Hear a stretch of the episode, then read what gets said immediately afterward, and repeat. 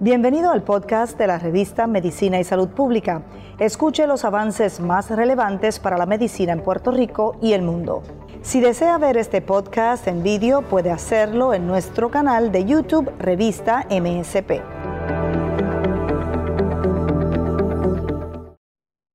Gracias por conectarse con nosotros en M S P. En esta redacción estamos complacidos de llevarles a ustedes información importante en materia de salud. La ciencia y la salud siempre son noticias. Soy Mayerlin Velosa y en esta oportunidad los acompaño para hablar de un tema muy importante, los avances que ha tenido la patología clínica y anatómica en medio de la pandemia. Cabe resaltar que los patólogos, anatómicos y clínicos son profesionales altamente calificados y entrenados para estudiar justamente las enfermedades y sus efectos en el cuerpo humano. Aunque estos especialistas comparten, digamos, el mismo escenario de trabajo, que es un laboratorio, el objetivo es similar también de, de lo que tienen que, que realizar constantemente, pero hay algunas diferencias entre ambas especialidades y básicamente son las muestras que utilizan. La, la anatomía patológica se encarga de las muestras de tejido a partir de los órganos y la patología clínica a partir de fluidos corporales. Para adentrarnos un poco, ¿cómo ha sido el trabajo que ha tenido justamente la patología clínica y anatómica en medio de la pandemia, el trabajo que realizan pues constantemente estos profesionales? Me acompaña hoy el doctor Luis Lozada, él es patólogo y director médico de H R P Labs y le damos la bienvenida a M S P. Doctor, bienvenido. Gracias, buenas tardes. Doctor, gracias por acompañarnos, por darnos un espacio en eh, su agenda. Sabemos que pues, los profesionales de la salud siempre están constantemente trabajando y le, le agradecemos su tiempo. Doctor, justamente, ¿cómo ha sido el trabajo, eh, digamos, en esta, esta rama que mencionaba, la patología clínica, anatómica, en la isla de Puerto Rico? ¿Cómo, cómo ha sido el trabajo? Bueno, este, el COVID diecinueve ha tenido un marcado impacto en, en la patología clínica, ya que nos hizo instituir pruebas de laboratorio que anteriormente no manejábamos, no las teníamos. Por ejemplo, al principio de la pandemia, en alrededor de marzo, abril, aquí en Puerto Rico no había ni, eh, ningún tipo de, de prueba.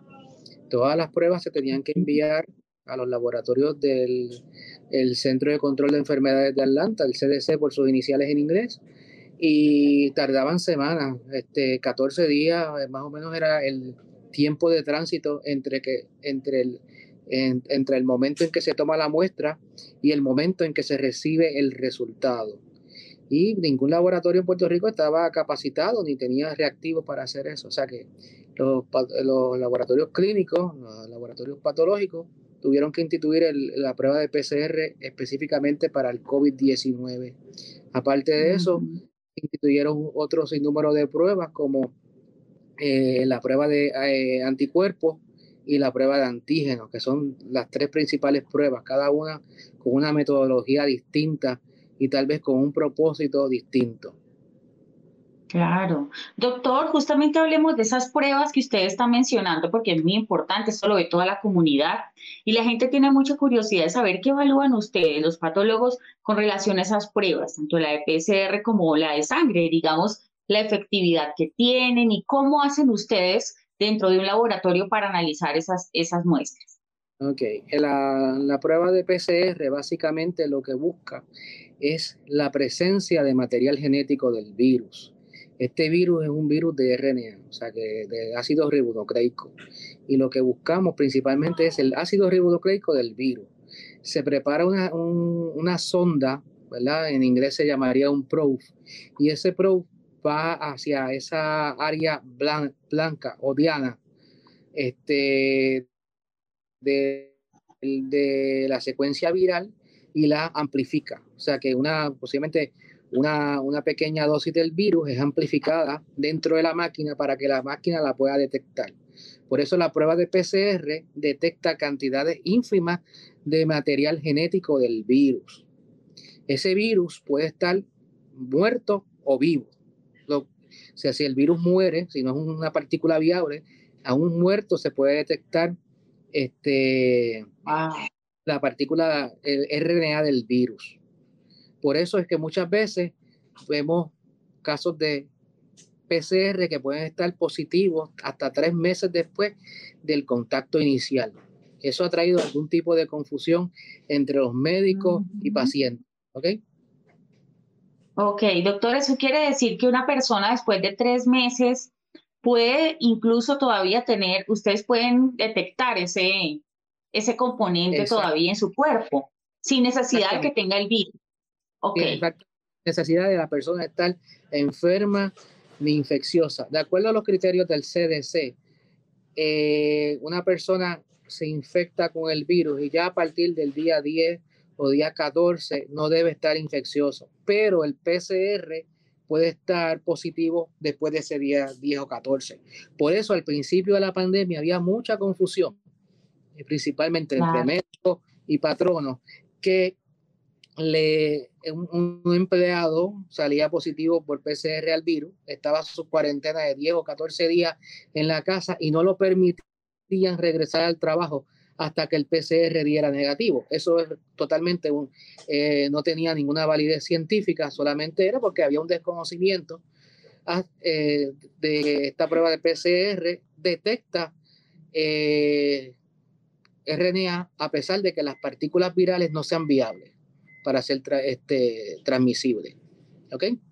Claro.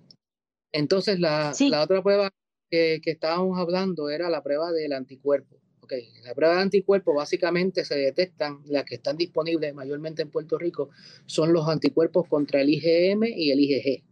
El I G M aumenta principalmente en la fase aguda de la, de, de la, de la infección, y el I G G empieza ya cuando el paciente empieza la fase de recuperación o convalescencia.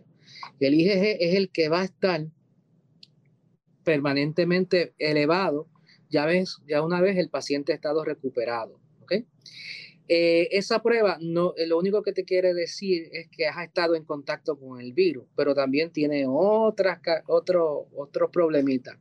Hay una gran cantidad de reacción cruzados con otros coronavirus que no necesariamente es el coronavirus que causa COVID. O sea que tú, puedes, tú pudiste haber tenido un resfriado común causado por otro coronavirus en el pasado y tener un I G G y salirte positivo. Otra cuestión es que muchos pacientes, eh, inclusive yo que sufrí de COVID diecinueve, este, wow. salían negativos a las pruebas. ¿Ok? Una vez eh, teniendo el P C R positivo, Este, la prueba de anticuerpos te salía negativo después de la convalescencia del COVID, principalmente si el COVID era asintomático o eh, COVID con síntomas leves. Y es porque esas pruebas se desarrollaron a partir de pacientes que tenían COVID severo o pacientes de intensivo, y el nivel de detección del nivel de anticuerpo era muy alto. Y si tú te desarrollabas un nivel de anticuerpo que era bajito, pues salías de, falsamente negativo. Tenías anticuerpos, pero no eran detectables por las pruebas este, serológicas. Las pruebas serológicas vienen en dos variantes. Viene la variante eh, que es la tirilla, que parece la prueba de embarazo de farmacia.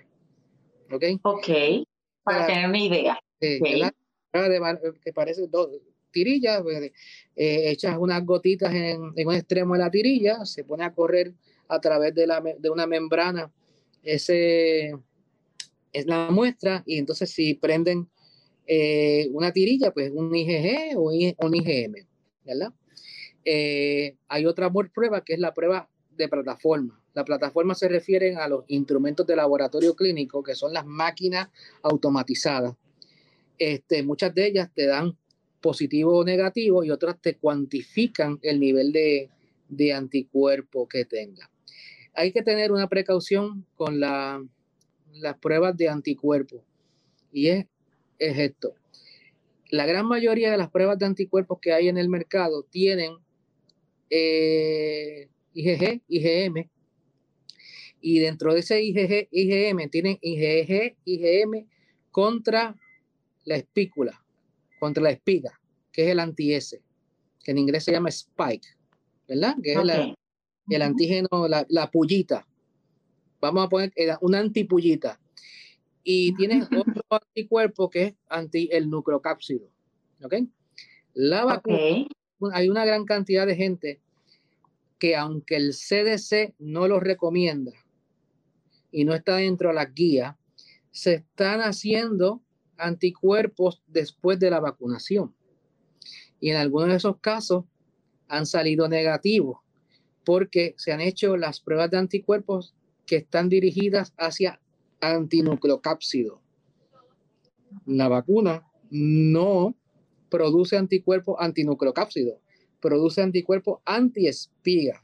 Y por eso es bien importante que si uno se va a hacer la prueba después de la vacuna, esté absolutamente seguro que el laboratorio que está procesando esa, esa muestra, el anticuerpo que esté, los anticuerpos que esté midiendo sea antiespiga, ¿ok? Porque si mide okay. solamente el nucleocápsido te va a salir negativo. O sea que hay mucha, oh. mucha. Claro, hay que tener en cuenta muchas, muchas variantes, ¿no? Allí. Doctor, es justamente. ¿Verdad? Sí, sí. Sí, ok. Doctor, le iba a preguntar sobre el, eh, el tema que es tan hablado, no solamente pues en Puerto Rico, sino en el mundo, en Latinoamérica, el tema de las cepas. Ah, las famosas cepas, ok. Las famosas cepas, variantes. Como para detectar ese tema en, en laboratorio específicamente, ¿cómo hacen los profesionales, los patólogos? Sí. Eh, las, eh, te voy a explicar algo. Eh, las cepas se detectan porque se corre, se corre una prueba de P C R. Usualmente la prueba de P C R tiene, está dirigida a, hacia tres secuencias del virus. ¿Ok?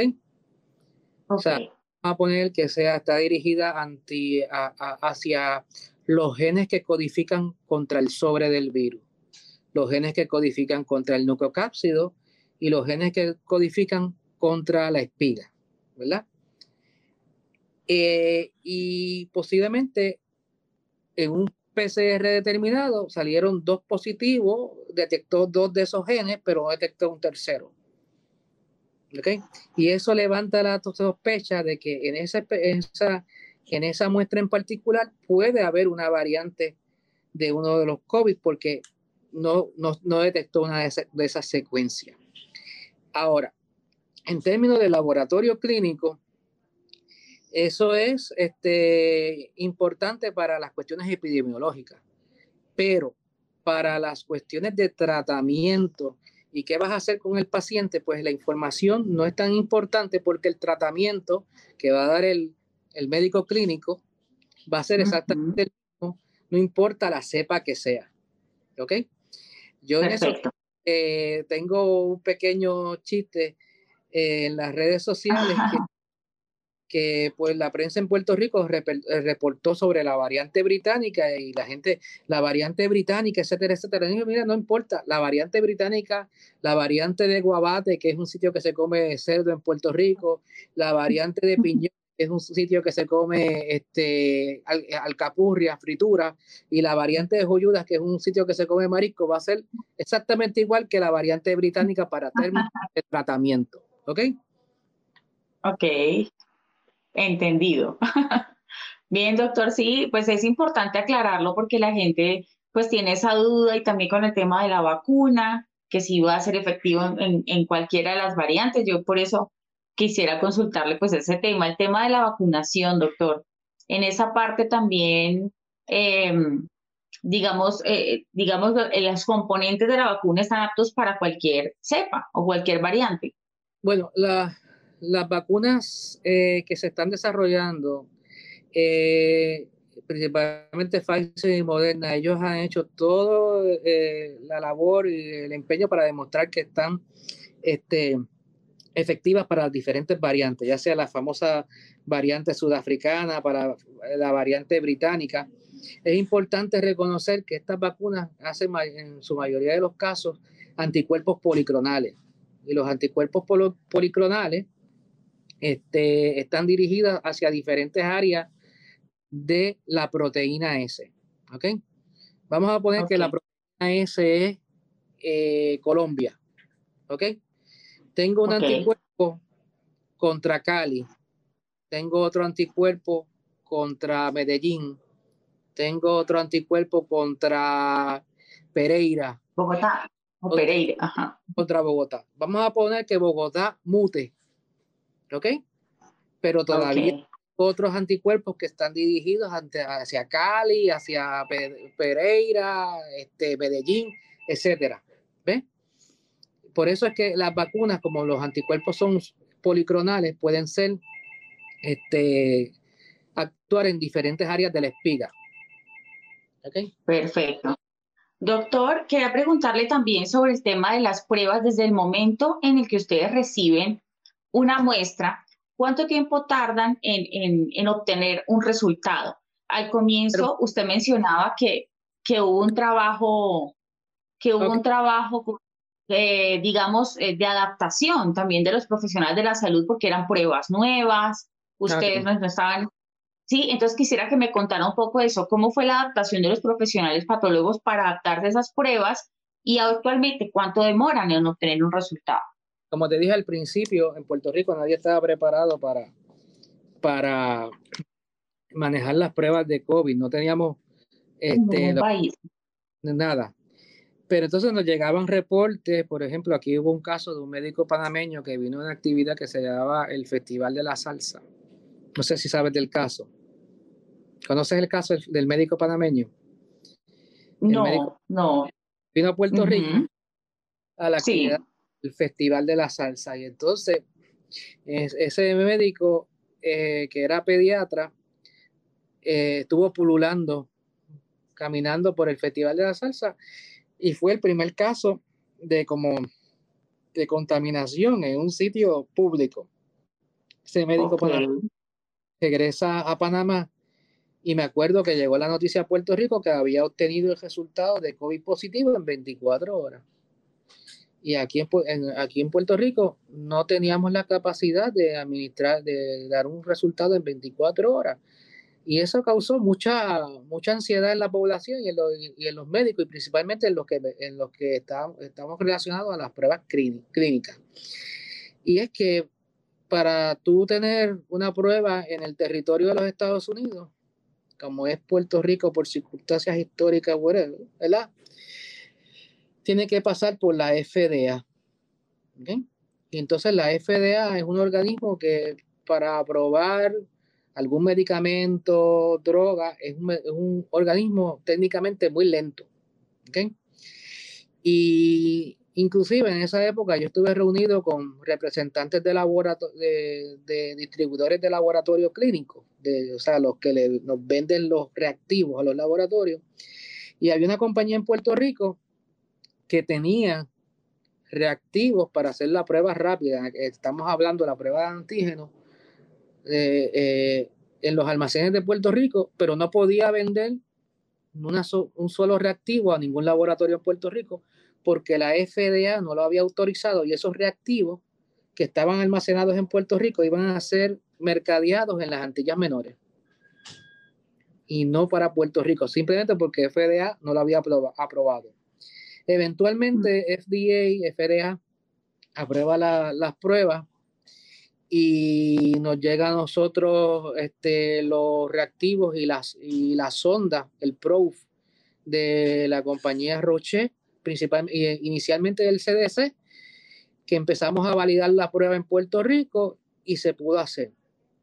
Ya se pudo hacer entonces la prueba de P C R y en estos momentos eh, el, el tiempo de tránsito entre la toma de muestra y el, resu- y el reporte de resultados está alrededor de veinticuatro horas a cuarenta y ocho horas.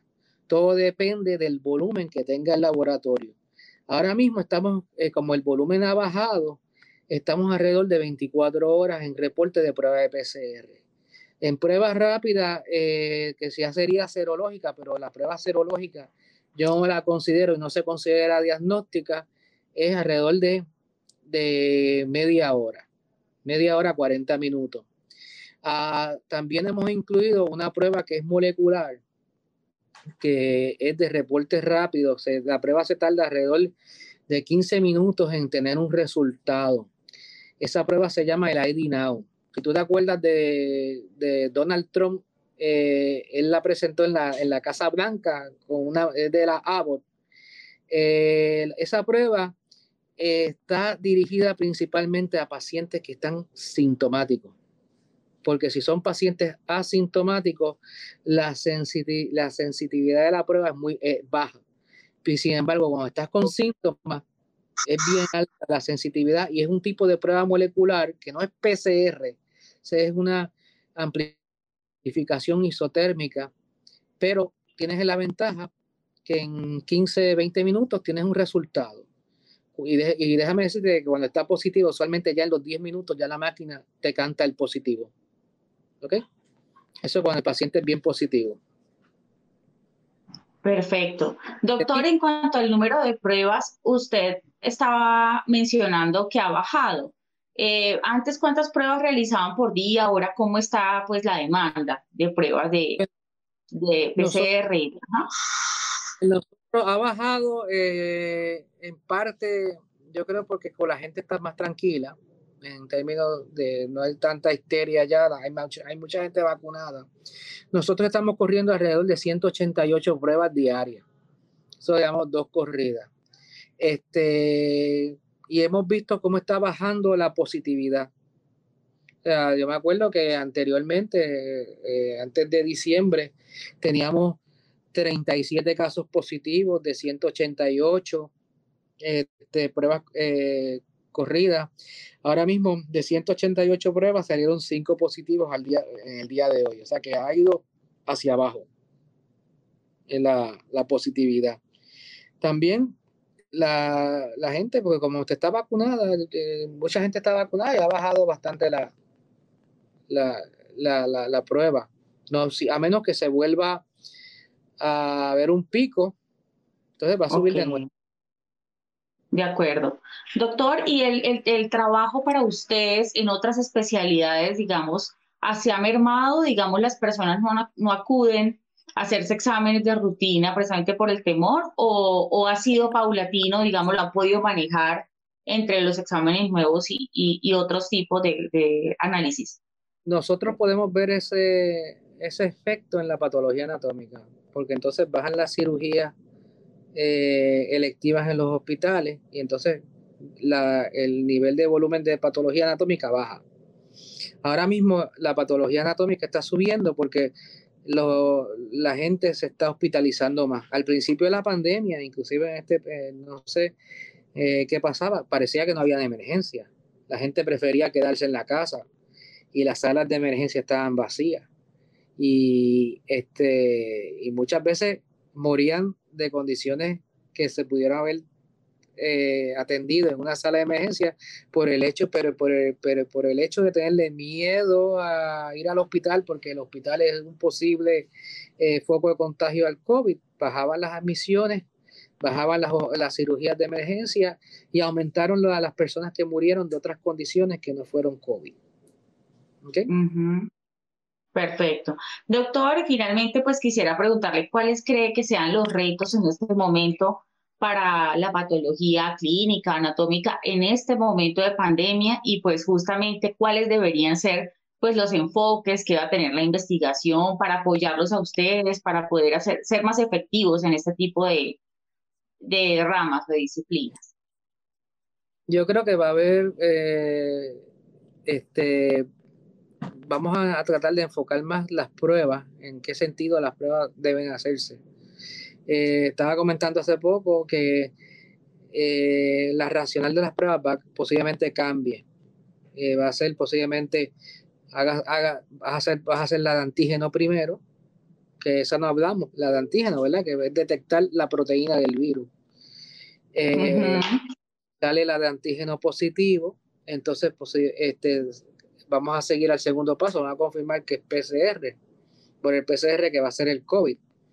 Y después la de serología va a quedarse para probar que tuviste la enfermedad o que te vacunaste. Eso yo creo que va a ser la evolución futura de las pruebas. Antígeno, diagnóstico o cernimiento, P C R confirmación, y serológica para saber si tuviste la enfermedad o te vacunaste. Uh-huh. Muy importante.